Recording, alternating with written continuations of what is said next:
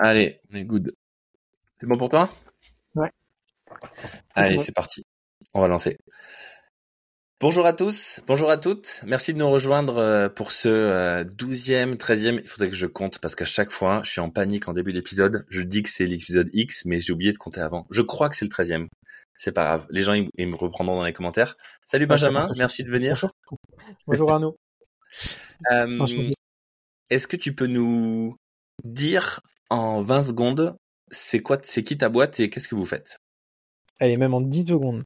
Ah, trop bien. Donc, moi, je suis dirigeant et cofondateur de YBrush. YBrush, c'est une société française. On est basé à côté de Lyon et on a développé une technologie qui permet de brosser les dents et les gencives en un seul geste et notamment en 10 secondes. C'est pour ça que je, je rigolais sur les 10 secondes. Stylé, j'aime bien, j'aime bien le pitch. Donc déjà, euh, comme tu le sais, c'est pour ça que tu as accepté de venir. Ici, on parle que d'investissement, levée de fonds, etc. Donc, on va pas du tout parler de pourquoi ta brosse à dents, elle est magnifique, elle est magique, elle est mieux que les autres, et comment tu fais pour la distribuer. On va peut-être parler de comment tu fais pour la distribuer parce que ça va nous intéresser, je pense, au niveau marché et investisseur. Mais en tout cas, ça nous situe bien où est ta startup?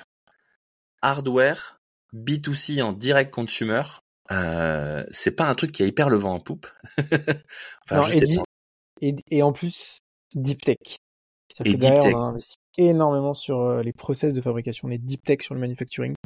Donc c'est le combo euh, pas gagnant mais perdant normalement.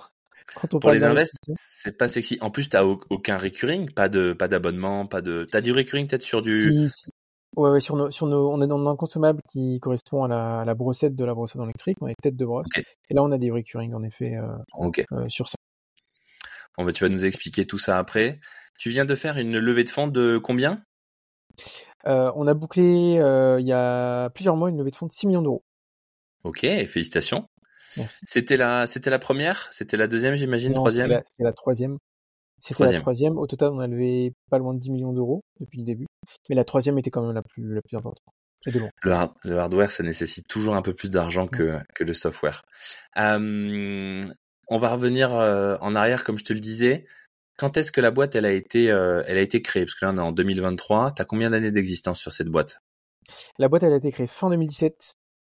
Ok. Donc ça fait euh, 6 ans. 6 ans, bientôt 7. Bientôt 7. Euh, et on, en fait, on a bossé avant pas loin de 2 ans dans ses créations sur de la R&D. Euh, avant 2017. Avant 2017. On a, concrètement, j'ai démarré seul au tout début, fin 2015. Ok. Euh, et j'ai pu avoir mes, mes, ma condition pour, euh, pour démarrer, c'est d'avoir des locaux. J'ai eu euh, le premier bureau qui était tout petit, tout début 2016, dans un incubateur euh, à Lyon, incubateur de l'ECAM. Voilà, ça a vraiment démarré comme ça. J'étais seul au début, j'avais deux étudiants qui bossaient sur leur projet de fin d'études, je crois, euh, avec moi, et j'ai rencontré mon associé grosso modo un an après, et la, la, société a été créée donc à deux avec lui. Moi, je m'occupe de tout ce qui est marketing, sales, euh, administratif, et lui s'occupe de tout ce qui est technique, c'est-à-dire production R&D et euh, tout ce qui se passe grosso modo sur le site de, de production et de logistique.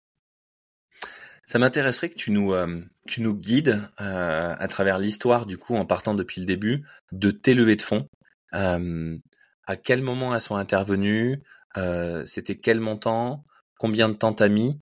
Qu'on fasse les trois pour qu'on voit un peu ce cheminement Parce que du coup, j'imagine que tu es dans, es dans une logique de levée de fonds. J'ai ma question de fin que je vais te poser maintenant, c'est est-ce que tu vas relever après? Je suis quasiment sûr que tu vas me dire oui, mmh. parce que tu dois être dans une logique comme ça, mais peut-être je me trompe. Et du coup, ça, ça m'intéresserait vraiment qu'on fasse ce cheminement, parce que on a eu beaucoup d'entrepreneurs dans, dans le podcast où souvent c'était la première, ou alors euh, c'était la deuxième, mais la première c'était Family and Friends, donc elle compte pas vraiment celle-là. et donc toi, du coup, tu as un cheminement repeat, et moi j'aimerais bien euh, avoir ces histoires-là. Euh, comment comment ça s'est passé? Donc création de la boîte 2017, tu lèves quoi? Dès le début? Combien de temps ça a pris la première? Alors 2017, on lève au total euh, un million petit million d'euros entre euh, le, capital et l'effet levier avec les banques, BPI. Euh, c'était principalement ça. Et à ce moment-là, pour bien situer, on n'avait pas grand-chose. On avait un prototype fonctionnel, on avait démontré l'efficacité grosso modo en labo, dans notre labo, euh, et on avait des, on avait des preuves de marché. Que notre premier marché, en fait, n'était pas consumer, c'était du B2B, puisqu'on s'adressait initialement aux établissements médico-sociaux, notamment aux EHPAD, dans lesquels, euh, concrètement, les soignants n'ont pas vraiment le temps.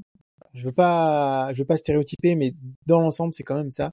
Ils n'ont pas vraiment le temps de brosser les dents des personnes âgées, euh, et c'est c'est assez catastrophique pour les pour les personnes âgées parce que comme on le sait en général, le, le la bouche est la porte d'entrée sur le corps humain, et donc euh, lorsqu'on se brosse pas bien les dents, bah, les caries, on connaît tous, mais ce qui se passe derrière, c'est des conséquences extrêmement graves, notamment chez les personnes fragiles, qui sont ces personnes euh, euh, en, en situation de, de dépendance. Donc ton premier play, c'est euh, 2017, euh, B2B, je vise les EHPAD, je leur évite des maladies, des soins supplémentaires, des patients qui vivent plus longtemps, qui sont en meilleure santé, c'est mieux pour tout le monde. Ça prend moins de temps aux aides soignantes, ça les soulage d'une tâche qui est euh, qui est peut-être, tu vois, vraiment, en fait, qui qui comme on a l'impression qu'elle est pas vitale, peut être laissée un peu de côté, mais qui en fait engendre plein de problèmes derrière. Donc c'est un play qui marche bien pour tout le monde. Et là-dessus, tu tu vas convaincre qui comme type d'investisseur? Parce que tu me dis les banques et la BPI, ça veut dire quoi? T'es allé chercher 200 000, 300 000, 500 000 auprès d'investisseurs privés? On avait cherché à peu près 200 000 euros auprès d'investisseurs privés. On a fait l'effet levier au total à 1 million. Donc, on a fait rentrer deux banques. Enfin, rentrer. On a, on est allé chercher des prêts, des emprunts chez deux banques. Et ensuite, on est arrivé à avoir des, des subventions, des aides, euh, principalement chez BPI. On a dû avoir une ou deux subventions privées aussi à ce moment-là. Ça, ça, ça nous amène à un total d'un million d'euros. Euh, La première levée, c'est toujours une bascule euh, incroyable. hein. Tu lèves 200 000 en privé et Oui. tu récupères x5 avec la BPI et les banques. exactement. On a de la chance d'être en France pour ça. Tes, Ouais, exactement. investi- tes investisseurs privés à ce moment-là, c'est des gens Alors. que tu connais depuis longtemps, c'est des gens que tu as rencontrés comme ça. C'est qui à peu près ces profils? Alors, c'est de la love money, donc on va dire qu'elle compte. hein. Mais en, tout- en tout cas, c'est la love money, donc c'est principalement euh, avec mon associé, c'est euh, nos parents, euh, quelques amis, des amis d'amis, des amis d'amis d'amis, et aussi on fait rentrer dans l'histoire un potentiel distributeur déjà, qui lui est sur le segment des brosses à dents manuelles, qui a un, déjà un pied chez euh, euh, en GSA, donc chez Auchan, Carrefour euh, et autres. On sait pas du tout si on peut faire du business avec, mais on se dit il y a peut-être quelque chose à faire. Il y a un gars qui est assez smart à la tête de cette boîte. C'est un entrepreneur, on parle le même langage. Alors aujourd'hui, on ne fait pas de business avec, euh, mais en tout cas, on a on a C'est- des sont- Mais c'est- enfin, c'est pas grave, il nous a vachement aidé au oui. début. On a des là, il m'a envoyé un projet dans lequel euh, il voudrait investir. Euh, il me demande mon avis, donc voilà, on arrive à avoir quand même des échanges assez smart, même si on n'est pas à faire du business, et c'est pas grave. Euh, mais en tout cas, on a on a essayé. Et on fait aussi rentrer notre incubateur, euh, qui met un petit ticket, un petit ticket de, de, de 20 000 euros dans le dans le projet. Toi, t'es Euh, un, t'es un, c'est ta première boîte ou t'en avais monté d'autres avant? T'as quel âge à cette époque-là? Je suis jeune à cette époque-là. Euh, à cette époque-là, j'ai euh, grosso modo j'ai la trentaine. T'étais comme moi, t'avais encore des choses à cette époque-là. Ouais, j'en ai mais un peu moins devant, voilà, exactement. J'ai euh, enfin la levée de fonds, j'ai j'ai 30 euh, ça doit être 32 ans et la création vraiment le, le démarrage du projet, j'ai la j'ai la trentaine. Ok. Euh, j'ai pas j'ai pas monté de boîte, mais j'ai j'ai j'ai pu lancer pas mal de, de projets sur des modes associatifs, euh, euh, sur des enfin disons que j'étais à ce moment-là assez impliqué dans euh, on va dire des projets from scratch. Euh, et mon expérience juste avant, c'était quand j'étais en, en salarié et l'objectif c'était de rentrer dans une boîte, petite boîte à taille humaine, 4-5 personnes, dans l'objectif de la reprendre, faire une reprise. Ça se fait pas. Il y a un dirigeant euh, pas du tout prêt à lâcher les rênes, euh, un peu fou aussi. Et en fait, j'en sors assez rapidement. Je reste même pas un an, et demi dedans. Et là, je me dis, bah en fait, c'est le moment. J'avais plein, plein, plein d'idées à ce moment-là. Et le problème, c'était d'en choisir une. D'en choisir une. Choisir, c'est renoncer. Ok. Bon, il y a un moment, donc, c'est- il faut avancer. donc, du coup, t'as, t'as jamais monté de boîte, mais c'est pour ça qu'il y a des familles et des amis qui te font confiance. Tu trouves un partenaire, ce qui est déjà très intéressant et très malin. On le voit euh, souvent, c'est beaucoup plus facile d'aller convaincre à ces niveaux-là des gens qui sont du métier en fait, parce que le mec, il, t'as pas besoin de lui expliquer que ta brosse à dents ça va être euh, le turfu et que ça va être parce qu'il le connaît le marché, donc Mm. il, lui il voit. Et en plus, si lui il voit, ça peut en convaincre d'autres.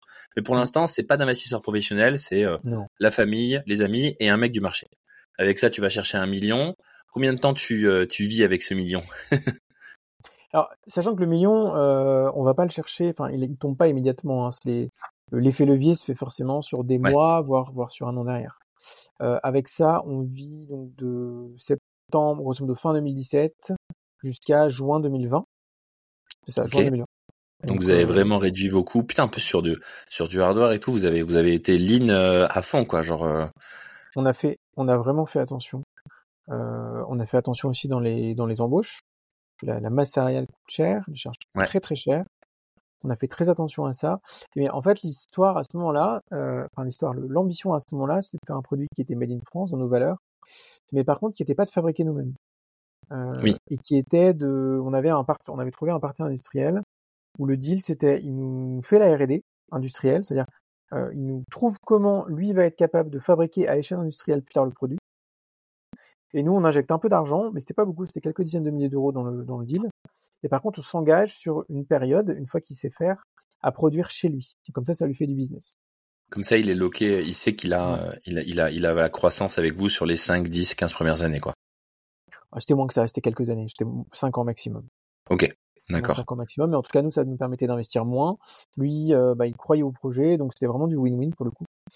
Et euh, jusqu'au moment où il dit, euh, ça c'était 2019, il nous dit, bah, finalement, je sais pas faire. Et là, on se regarde et on se dit, ok. Mais vraiment du Attends. jour au lendemain. hein. Attends, attends, du, tu, t'as pas 2017, 2018, 2019, tu fais zéro chiffre d'affaires ou tu fais un peu de chiffre d'affaires? Alors, on fait un peu de chiffre d'affaires en EHPAD, mais c'est quelques dizaines de milliers d'euros. On Mais- des cacahuètes. Comment si jamais t'as pas de matériel à vendre? On a, alors, sur les EHPAD, on avait et on fabriquait euh, à la main nos premiers produits. Ok, Euh, ça c'est intéressant. Mais par contre, dans les EHPAD, on peut, se- c'est du produit B2B, euh, du- c'était du produit médical avec des certifs particulières, donc on- c'était un produit qui était vendu cher. Ok, Cher, quand je dis cher, qui nécessitait un, quand même un investissement de la part des établissements. ok, Et entre-temps aussi, c'est vrai que j'en ai pas parlé, mais en 2018, on a lancé une campagne de crowdfunding, crowdfunding en, en précommande, hein, pas en equities, pour des consommateurs. Donc, c'est-à-dire des consommateurs ont préacheté des produits à l'été 2018 pour les recevoir un an, un an et demi, deux ans plus tard. Voilà. Et là, on a fait ça sur Kickstarter, donc il y a une plateforme de crowdfunding euh, principalement américaine, mais assez internationale quand même. Ouais. On est allé chercher, on a, on a prévendu à peu près 200 000 dollars sur un produit qui était consumer pour le coup, c'est-à-dire même technologie que le, celui des EHPAD, mais une, euh, un design qui était un petit peu différent. Concrètement, c'est- une, une brosse en forme de Y qui brosse euh, toutes les dents simultanément, une espèce de, faut le voir comme un, un protège-dents de boxeur avec Mhm. plein de poils qui vibre très vite, et ça, ça permet de décoller la plaque dentaire. Donc c'est la même technologie qu'on a réutilisée d'un produit B2B vers un produit, enfin vers un prototype à ce moment-là, consumer, donc B2C, qui a été euh, prévendu sur Kickstarter. Et ça, ça nous donne, c'est vrai, aussi des, bah, des moyens qui nous permettent de lancer la production. Et on savait que sur le marché B2C consumer, il fallait être capable de fabriquer à échelle industrielle. Et c'est là où on s'est retrouvé avec mon associé, alors que notre partenaire industriel nous a dit, OK, je sais pas faire. On s'est regardé, on a dit, bah, soit on arrête.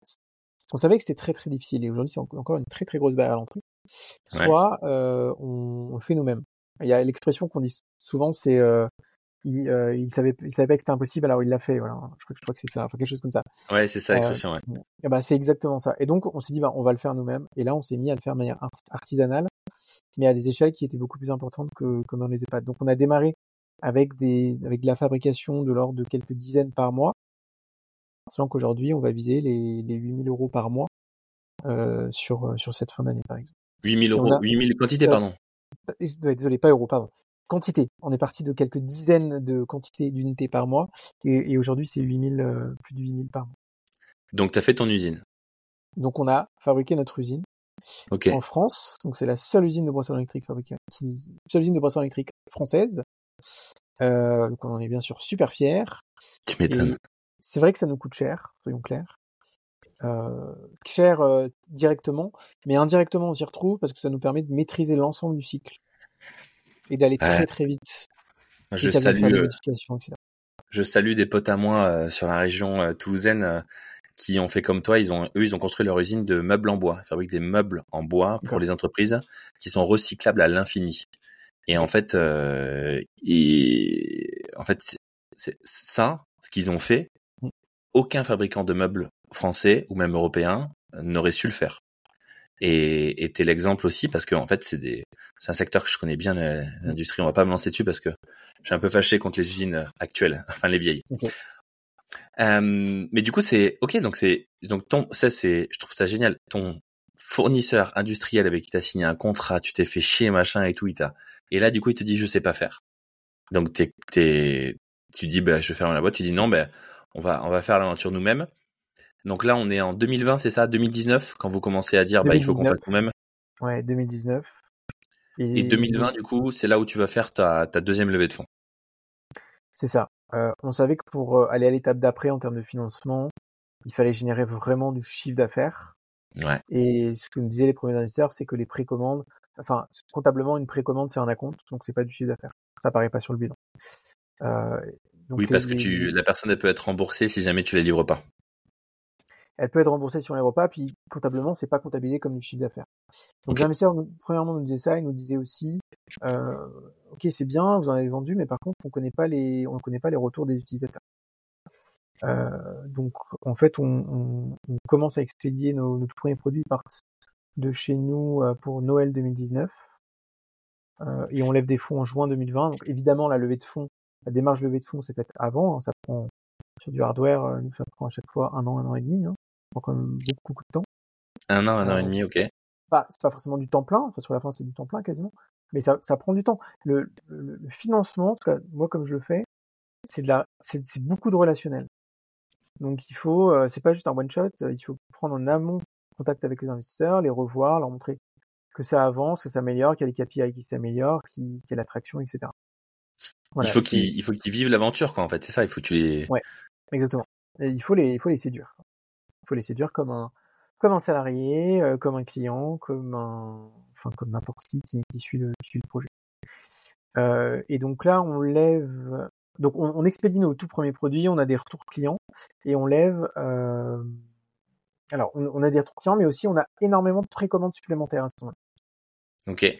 Voilà. Et là, ça nous permet de lever donc sur juin 2020 euh, pas loin de 3 millions d'euros au total à nouveau avec effet effet levier. C'est à peu près 1 million en equities et de 2 millions 8 exactement, 1 million en equities et, et 1 million 8 en, en effet levier. Et ça, on le fait auprès d'investisseurs privés, donc qui sont pas des qui sont pas des personnes de notre entourage. Euh, et on le fait auprès de d'un family office aussi, qui rentre à ce moment-là, qui a qui a pas mal d'argent et qui met un ticket qui est qui est vraiment vraiment conséquent pour nous. Avec okay. quelqu'un qui nous qui nous fait confiance euh, et qui nous suit vraiment. C'est lui qui lead le tour, j'imagine. À ce moment-là, il n'y a pas vraiment de lead parce que c'est principalement des investisseurs privés en fait. Okay. Donc euh, il n'y a, a, pas de sujet de lead. C'est le sujet par contre sur le sur la sur la levée d'après. Ok. Juste sur ce deuxième tour là, euh, tu commences à faire rentrer des gens dans ton board? Euh, À ce moment-là, on commence à faire rentrer des gens dans notre board. Exactement. Mais c'est un board qui est pas très structuré, c'est-à-dire c'est plus euh, on se rencontre une fois par trimestre, euh, on, reporte de notre côté, on échange avec eux, ils nous mettent en contact entre temps, ils nous ouvrent leur réseau s'il y a besoin. Et c'est voilà, il y a, un petit dashboard avec des, un petit tableau de bord avec des KPI euh, qu'on définit en amont, mais c'est pas très structuré à ce moment-là. Ça l'est plus à nouveau sur le sur le tour. Ok, on va on va y arriver du coup euh, tout doucement. Donc là, euh, été 2020, c'était pleine période du Covid en plus. Je me souviens la panique que c'était à ce moment-là. T'arrives quand même à clover, euh, t'as levé d'un million. Euh, félicitations. Donc septembre, t'es content. Euh, t'as as 3 millions pour euh, pour exécuter, pour aller plus fort sur ton usine, sur des recrutements, j'imagine, sur mmh. beaucoup de com et de marketing. mmh. si t'es en B2C, donc euh, ah, il faut il faut, faut mettre de l'argent pour ça, pour l'acquisition client. Euh, quand est-ce que du coup, euh, donc là cette dernière de 6 millions, quand est-ce que tu t'es dit, est-ce que quand t'as levé les 3 millions, fin septembre mmh. 2020 là, mmh. t'avais fini ta levée, est-ce que tu savais que t'allais en faire une autre? Et tu oui. savais déjà quand c'était? Euh, je savais que ça allait être grosso modo sous deux ans. Ça, on okay. le savait. Euh, il s'est intervenu, euh, ouais, un peu chouïa plus que deux ans. Euh, et on savait qu'on allait en faire une, bien sûr. Ouais. Bah, des... Ça nécessite le projet sur lequel on est. J'ai du hardware, j'ai du deep tech, c'est-à-dire que le, le, le, gros de nos, de nos, de nos finances, bon, si on enlève tout ce qui est masse salariale et autres, ça part soit dans l'industrialisation, c'est-à-dire on fait des investissements sur la chaîne de production, soit dans le mmh. marketing. Voilà, et on, et on sait qu'on a encore euh, sur la, la partie industrielle, euh, d'ici euh, grosso modo trois ans, il va falloir, si on veut aller là où on veut aller, investir quelque chose comme 10 millions d'euros. Euh, c'est des montants qui sont gigantesques. On part from scratch, donc ça nous crée des valeurs à l'entrée qui sont gigantesques avec des brevets, c'est-à-dire que les autres, que ce soit des gros industriels ou des petites boîtes, ne savent pas, ne savent pas fabriquer. super valeur à l'entrée. Mais derrière, ça veut dire, la contrepartie, c'est qu'il faut investir beaucoup pour être capable d'aller chercher des marges qui sont suffisantes, parce que dans le B2C, quand on est en magasin, c'est le cas pour nous, bah, on a besoin d'avoir des marges qui sont très importantes, très très importantes. Ouais, c'est euh... moi j'avais j'avais un référentiel, je sais pas s'il est vrai, mais euh... en gros, euh, coût sortie d'usine, si tu fais pas en vente B2C minimum x3 à x5, tu perds de l'argent.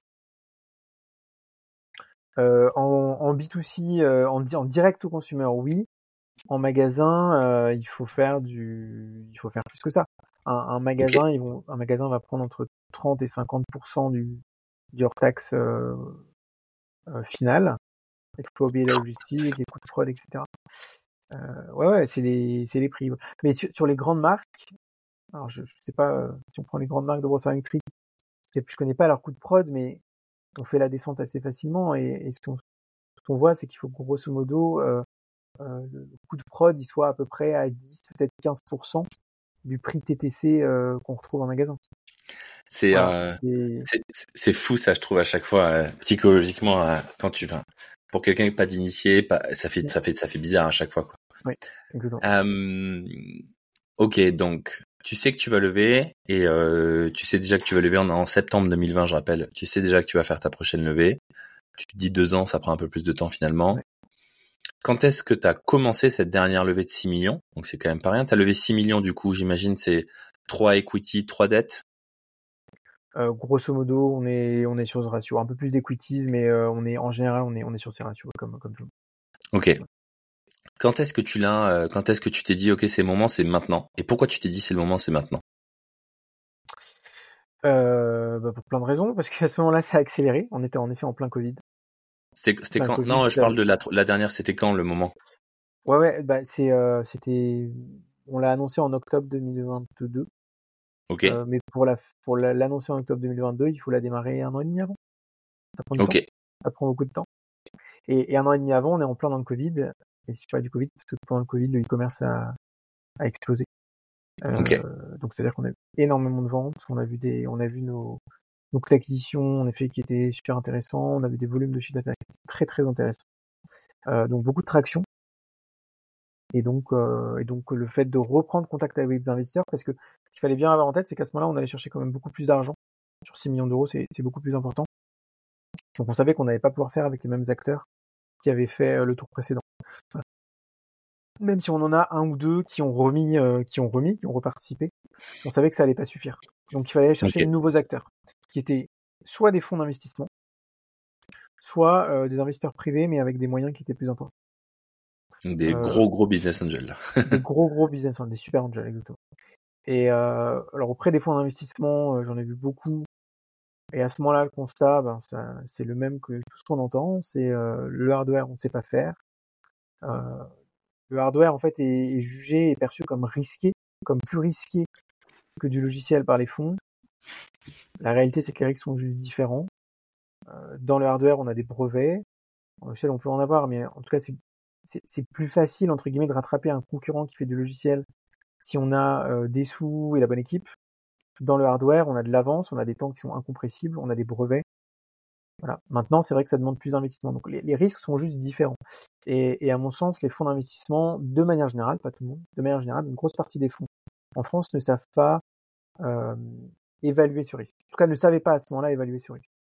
C'est en train de changer. Il y a eu beaucoup de com sur l'industrie. J'ai l'impression que sur le terrain, ça va pas aussi vite que la com, mais en tout cas que les choses, euh, en tout cas dans la mentalité, ça avance. Euh, et sur cette dernière levée de fonds, typiquement, on est arrivé à faire entrer un fonds de BPI France.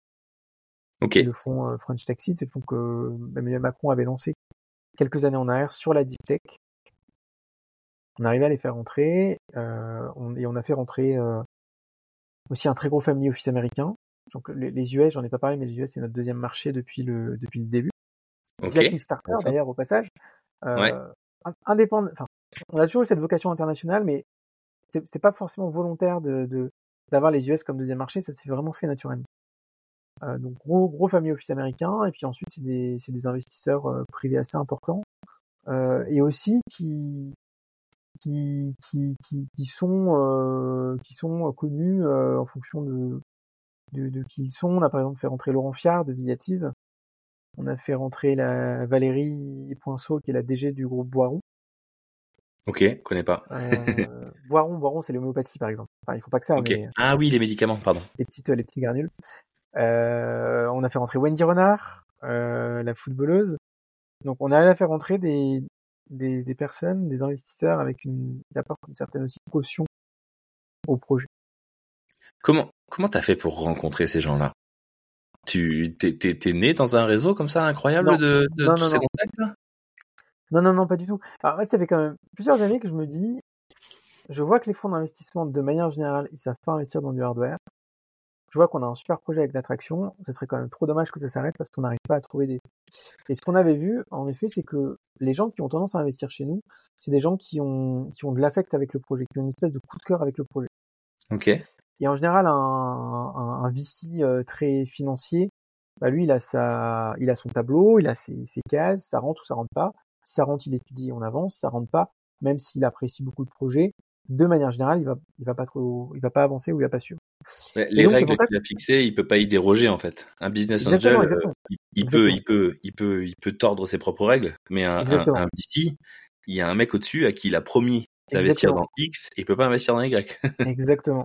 Exactement. Alors, il peut y avoir des petites, euh, il peut y Mais avoir des petites extensions, mais c'est assez rare. Et donc, à partir de là, euh, bah, on, on a très vite observé, c'est comme ça qu'on a fait nos deux premières levées de fonds, donc les gens qui investissaient, c'est des gens qui avaient des vrais coups de cœur, donc il fallait trouver des investisseurs à titre privé, soit euh, pas structurés qui investissent à titre perso euh, euh, en direct via un, P, un PEA ou un truc comme ça, euh, soit des investisseurs qui sont plus structurés, qui ont un family office, avec qui tu on vas créer un émotionnel. et avec qui on va créer de l'émotionnel.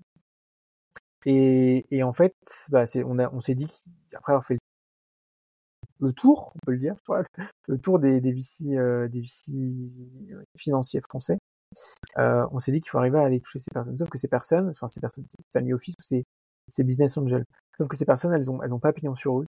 Il y a pas de, enfin il y a quelques réseaux structurés de, de business angels, mais mais c'était pas des personnes qui collaient avec nous, parce qu'en général ces réseaux, quand on est à Lyon ou Paris, ils, ils se mettent ensemble euh, et ils vont investir chacun, chaque personne va investir quelques milliers d'euros en général. Et c'était pas assez pour nous pour ce tour.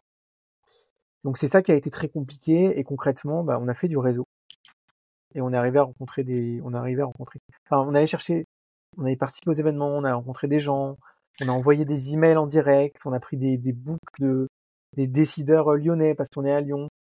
Et, et au final, c'est ça qui nous a euh, qui nous a permis d'en trouver euh, trouver un pool, un petit pool d'investisseurs qui ont mis à eux seuls pas énormément au final sur les 6 millions, mais mais c'était intéressant et puis qui en ont parlé autour d'eux qui nous en ont apporté d'autres. Voilà, c'est ça qui, qui est arrivé, enfin ça qui nous a permis de d'aller chercher cette somme avec des investisseurs privés, des family office qui ont mis, qu'on a fait rentrer. Euh, Ok. Donc, en gros- donc, en gros, la, la technique, moi j'aime bien rentrer dans les détails, tu vois, pour les gens qui nous écoutent. Ouais. C'est euh, tous les événements qui traînent. T'as ramené, euh, t'as ramené ta jolie tête, t'as parlé de ta boîte à des centaines, voire des milliers de personnes, ce qui t'a permis de rencontrer des personnes qui ont créé un émotionnel, et parce que t'avais vite compris que les gens qui allaient investir, c'est des gens qui avaient un émotionnel fort avec ce que tu faisais. Et du coup, par contre, tu savais que ces gens-là, ils allaient mettre des petits tickets et que c'était, que c'était, que eux, c'était un point d'accès pour le reste, ou tu l'as compris en chemin? Non, je savais pas qu'ils allaient mettre des petits tickets et en pratique, ils ont pas forcément des petits tickets. hein. On est on est sur des tickets qui vont euh, qui commencent en général à 58 000 euros. Donc c'est pas des petits tickets non plus. hein. Oui, pardon, mais Euh, par, par rapport à ton montant recherché, euh, c'est, c'est, c'est, c'est un petit ticket. C'est un petit ticket, mais euh, on en a on en a d'autres qui sont les mettre plusieurs centaines de milliers d'euros. Donc là, ça devient ça, ça devient euh, ça devient quand même pas pas négligeable. Et la réalité, c'est qu'en fait, on ne sait pas combien ils vont mettre.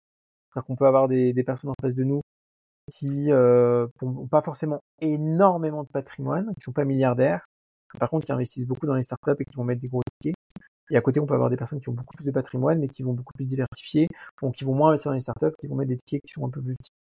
Euh, mais le, le- sans l'effet, sans cet effet un peu rebond, euh, euh, mise en réseau, déjà des investisseurs qui étaient prêts à prêts à mettre, c'est vrai que ça, ça aurait été compliqué. Ça aurait été très compliqué. Et tous ces investisseurs qui étaient prêts à mettre, comment tu les as euh, loqués entre guillemets? Tu leur as juste fait signer des LOI, t'as ouvert des BSR pour être sûr d'avoir les sous, ou t'as attendu d'avoir réuni tout le monde pour activer euh, ton 3-4 millions d'equity? Non, on les sécurise avec des LOI, systématiquement. LOI dès LOI qu'on a un signé. accord oral. Euh, dans la LOI, bien sûr, on fait apparaître un montant minimum d'investissement, enfin montant minimum de tour, du tour, et une valo, ou au moins une range de valo, un, une fourchette de valorisation. Ça, c'est important. Euh, euh, on- tout à l'heure, tu disais qu'on voulait faire, on voulait, enfin, je- la strat était créer de l'émotionnel. Alors, j'aime, j'aime bien cette expression, mais euh, il faut pas non plus l'apercevoir comme euh, on, on faisait du théâtre. hein. Il y avait, il y a- il y a des vraies relations avec ces personnes. On a, on a noué des vraies relations avec ces personnes. Certains ou certaines n'ont pas investi, et, et ça, c'est sincère. Euh, donc, on est vraiment, on était vraiment dans une relation de transparence. Et à ce moment-là, la manière avec des LOI, c'est transparent. C'est-à-dire, on a une LOI, un montant de tour, une fourchette, ça rentre dedans. Ok, ils sont ok. Ça rentre pas dedans, bah, on va les revoir. On leur dit de manière transparente. Voilà, voilà où on en est. Est-ce que ça vous intéresse toujours? Et, euh, mais c'est important d'être vraiment euh, dans une relation de, transparence complète, euh, complète avec. Mais je, suis- je suis totalement d'accord avec toi. Et quand je dis créer de l'émotionnel, je le dis pas euh, dans le sens faire une pièce de théâtre, se jouer Ouais, des ouais. gens et, et euh, tu Bien vois. sûr, bien sûr. Non, justement, je le, je le dis plus comme bah, c'est quelque chose euh, qu'il faut absolument faire quand on est à ton niveau dans l'entrepreneuriat, parce que les investisseurs n'investissent pas sur la boîte, ils investissent sur toi. T'es pas une boîte de 500 personnes avec euh, je sais pas combien de centaines de millions ou de milliards de chiffres d'affaires. T'es un truc qui enfin, t'es au tout début. Donc le, la seule chose qui a de la valeur aujourd'hui, c'est toi et le peu de choses que tu vas créer et tout ce que tu vas créer. Donc euh, l'émotionnel, il est, il est hyper important. Et Ouais. toi, tu savais que c'était obligé pour toi, contrairement à peut-être d'autres boîtes, mais, mais c'est un, je je trouve que c'est une chance pour toi d'avoir d'avoir été obligé de faire ça parce que euh, comme ça, t'as, parce qu'en fait, c'est un truc que je, je, je vois les entrepreneurs mal faire. C'est euh, et même moi, je l'ai mal fait. Tu sais, arriver à un rendez-vous investisseur et, et en fait, t'attends que dans la première heure, ils te disent s'ils mettent un ticket ou pas. Alors que Ça arrive, mais ça. voilà, c'est très rare. Et en fait, il faut, il faut accepter de d'abord créer un relationnel, aussi pour voir si toi, ça c'est un truc que je me rendais pas compte avant, mais voir si toi, tu as envie de l'avoir. Exactement. Ouais, il faut qu'il y ait un fit de part et d'autre. Et, et souvent, surtout dans le hardware, on peut se dire, euh, Ouf, c'est difficile à trouver de l'argent, donc entre guillemets, on prend euh, Ouais. n'importe qui, mais surtout pas parce que derrière, ça peut être, euh, ça peut être super péjoratif. Il faut qu'il y ait un fit dans les deux sens. Et des fois, il peut y avoir un fit euh, en termes de compétences, mais pas humain, ça arrive, ou vice versa. Euh, et je pense que le, le, la prio, c'est le fit humain. Et, Ouais. si possible, des compétences. C'est ce qu'on a fait sur, sur, sur tous les tours, mais très visible sur le dernier tour. On a des, on a des, là, on- autour de nous, on a des investisseurs qui nous accompagnent, qui nous ouvrent leur réseau. Euh, et ça, c'est vachement important et ça nous apporte, euh, enfin, ça nous apporte. Évidemment, ça nous apporte, mais ça nous booste, ça nous accélère euh, beaucoup. Ça a pas Le de réseau.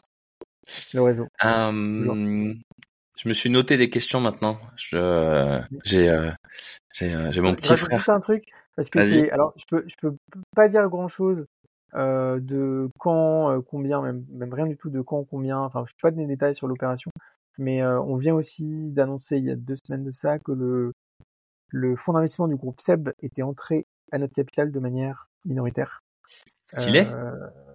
Donc stylé et, je pense que sur le sur des hardware il y a quelque chose à aller voir aussi pour les entrepreneurs qui font du hardware c'est les corporate ventures voilà, s'il peut y avoir des. Alors ça dépend des projets, ça dépend de l'ambition, etc. En tout cas, c'est un axe qui est pas qui est pas à négliger et que nous on creuse depuis quasiment le début. Euh, et, et, et, et en fait, euh, euh, je pense qu'on peut trouver souvent des, enfin, on peut imaginer souvent des synergies, très très souvent des synergies avec des avec des groupes euh, industriels. Ça peut être sur de la vente, mais ça peut être euh, en tant que fournisseur ou sur des technologies qu'on développe qui peuvent peut-être se transposer à d'autres applications. Mm. J'en dirai pas plus. C'est vrai, vrai que les, euh, les, donc, les, les corporate, donc les CVC, Corporate Venture Capital, donc c'est les fonds d'investissement de grands groupes, euh, souvent industriels comme Seb, euh, mais pas forcément Airbus, euh, EDF, etc. Ils en ont quasiment tous. Ils sont pas faciles à trouver. Des fois, ils se cachent un peu, on sait pas trop. Par contre, je suis d'accord avec toi. c'est des partenaires de choix. Seb, pour vous, c'est c'est évident et c'est une accélération potentielle en termes industriels et business qui peut être incroyable. Quoi. Exact, exact. C'est- une super nouvelle pour toi. Félicitations. Euh, J'ai des questions euh, pour Ouais, finir euh, cet épisode parce que là, je vois le temps qui défile. Avance. hein. Euh, si tu devais donner un conseil à quelqu'un qui s'apprête à lever des fonds, un seul, ça serait quoi? Faut pas lâcher. C'est compliqué, surtout dans l'hardware, c'est très compliqué, et encore plus en ce moment. On repart en levée de fonds, là, donc pour, pour teaser, pour pas teaser plutôt peut-être la dernière question. On repart en levée de fonds, je sais que ça a rien à voir avec un an ou trois ans en arrière. Euh, mais surtout, il faut pas lâcher. C'est-à-dire que à partir du moment où il y a un projet avec des KPI, avec de l'attraction, ou avec des investisseurs qui potentiellement peuvent avoir un, un, coup de cœur sur le projet, il faut pas lâcher. Ah, c'est très long, c'est très compliqué, il faut mettre toute l'énergie dedans, mais surtout, il faut pas lâcher. Et je pense que c'est comme ça qu'on y arrive. Ouais, ouais, ouais. Ok. Euh, c'est quoi ton niveau de transparence avec euh, ta famille et tes amis sur l'état de ton business, de ta levée de fonds, de ce que tu es en train de faire? Euh, quasi, alors complètement transparent, à quelques exceptions près. Euh, j'atténue un peu les bords, c'est-à-dire que quand j'ai l'impression qu'il va y avoir une super nouvelle, j'atténue un peu, et quand il y a des super bad news, j'atténue un peu. je pense que c'est mon rôle de faire aussi tampon. Mais par contre, quand ça va, je le dis, quand ça va pas, je le dis aussi. Et je pense que ça c'est important, ça peut permettre de, de partager, euh, de mutualiser aussi le, le mood euh, qu'on peut avoir, de se faire remonter le moral quand ça va pas, de pas de féliciter pardon, mais de, de, de fêter les, les good news aussi ensemble. Donc ça mmh. c'est vraiment important. Euh, après c'est vrai que j'ai j'ai plus de facilité à à partager en détail euh, avec des personnes qui sont entrepreneurs ou entrepreneuses et qui vont qui vont peut-être plus comprendre. Je donne un exemple. Ma, ma, ma maman a du mal à comprendre qu'on perd encore de l'argent euh, après trois levées de fonds. Bon, bah ça, euh, je, je sais que pour l'instant, ça changera pas et que voilà, c'est pas sa vision des choses. Et ça, par contre, c'est quelque chose que je pourrais beaucoup plus partager avec euh, un entrepreneur ou une entrepreneuse euh, sur des projets par exemple du hardware. Je comprends, je comprends ce sentiment. Qu'est-ce que tu, euh, sur ta dernière levée de fonds, c'est quoi le truc que tu regrettes que tu as fait et que tu regrettes d'avoir fait? C'est difficile parce que sincèrement, je regrette rien. On en est super fiers, ça a vraiment pas été facile. Euh, si quand même, si quand même, quand même, un petit truc, histoire de dire quelque chose. Euh, sur la, donc sur la levée de fonds encore d'avant, on avait déjà fait, on avait déjà rencontré beaucoup d'investisseurs type VC financier. On avait vu que ils savaient pas faire le, ils savaient pas faire du hardware.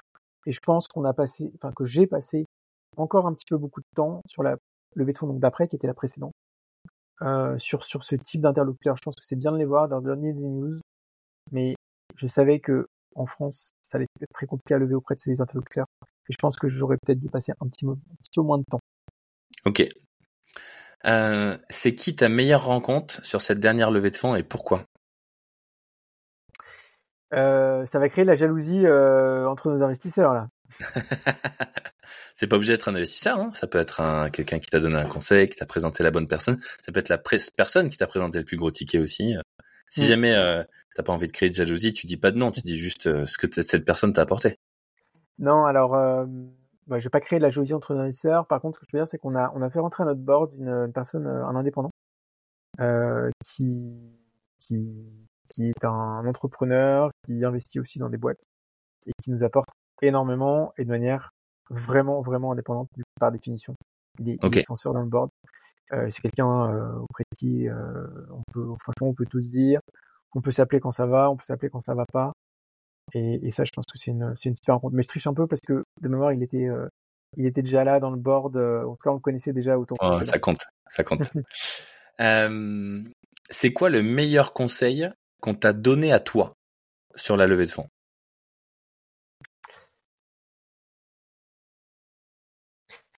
Je suis pas, je suis, je suis pas sûr qu'on m'ait donné euh, le top conseil. Ça veut pas dire qu'on m'a donné des mauvais conseils. Euh, mais en fait. Ou alors sinon, c'est quoi le pire conseil qu'on t'ait donné? Sinon, on peut faire l'inverse. ça va être trop drôle ça.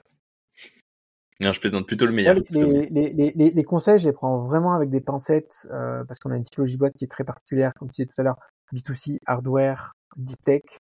Euh, à ma connaissance, il n'y a pas, ou il y a, allez, il y a peut-être quelques boîtes en France. Si, si je réfléchis un peu, je vais trouver quelques boîtes, mais elles se comptent sur les doigts d'une seule, elles se comptent pardon, sur les doigts d'une seule main. Mmh. Euh, donc on n'a pas vraiment d'équivalence. Et donc euh, et, et, et, ça on le voit, on a, on le voit aussi nous chez nous dans le marketing par exemple. Euh, si on essaie d'utiliser les techniques marketing qui s'utilisent pour euh, des procédés traditionnels ou des produits dont on sait comment ils fonctionnent, en fait ça marche pas avec. Donc on a besoin ouais. à chaque fois de d'innover dans la méthode Et donc, je prends avec beaucoup, beaucoup de pincettes. C'est-à-dire que je, les étudie bien sûr, je les teste, mais je je prends pas pour acquis les, les, les conseils qu'on peut me qu'on peut me qu'on peut me donner parce qu'on a, on a une typologie qui est quand même très très très particulière. Euh, comme ça, je vois pas. Comme ça, comme ça, je, je, je, vois pas. Je prends un peu de recul. J'ai rien qui me sort. Euh, tu, si, si ça te vient après, tu nous le diras dans les commentaires euh, sur YouTube. Ouais, avec plaisir. Euh, et enfin, du coup, ma dernière question, parce que je t'ai déjà demandé si tu allais relever et tu m'as dit oui. Mm. Et euh, qu'est-ce que tu attends de tes investisseurs actuels? De, de, de futurs non, actuels. Non, actuels. Qu'est-ce que tu attends de là? Alors là, on va, on, on, va repartir en, on va repartir sur une opération de levée. On ne sait pas encore combien exactement, on ne sait pas encore quelle stratégie. Le marché a beaucoup changé. Le marché, le marché des levées de fonds a beaucoup changé. Et justement, on a un, dans, dans un petit mois, on a un, on a un board. Et là, euh, ce que j'attends d'eux, on attend tous d'ailleurs, euh, et ensemble de ça, c'est vraiment de fixer, de se mettre d'accord sur la bonne stratégie, en tout cas la, stratégie qui va nous, nous, nous, nous permettre d'aller le plus vite possible et donner le plus de chances de pouvoir avancer comme on veut. Euh, donc voilà, je, je remets un peu les pinceaux, mais en tout cas, moi, ce que j'attends, la refait, je la recommence. Ce que j'attends, c'est qu'on, c'est vraiment on arrive à se challenger ensemble et on arrive à se mettre d'accord sur la bonne stratégie. Et ensuite qu'on la déploie dans, dans l'exécution, euh, d'aller chercher la bonne typologie de d'investisseurs au bon endroit. Euh, je pense qu'il faut pas aller chercher qu'en France, par exemple, pour nous.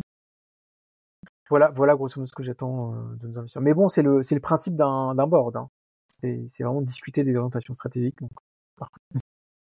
Super. Eh bien, merci beaucoup, euh, Benjamin. On arrive, euh, on arrive à merci la fin. Euh, merci à tous et à toutes d'avoir écouté euh, ce podcast. Si vous avez des questions, vous pouvez spammer les commentaires YouTube. Ben, je me ferai plaisir de répondre et Benjamin, j'imagine aussi. Ouais. Et je te remercie encore pour ta transparence, Benjamin, et je vous souhaite à tous une merci bonne soirée.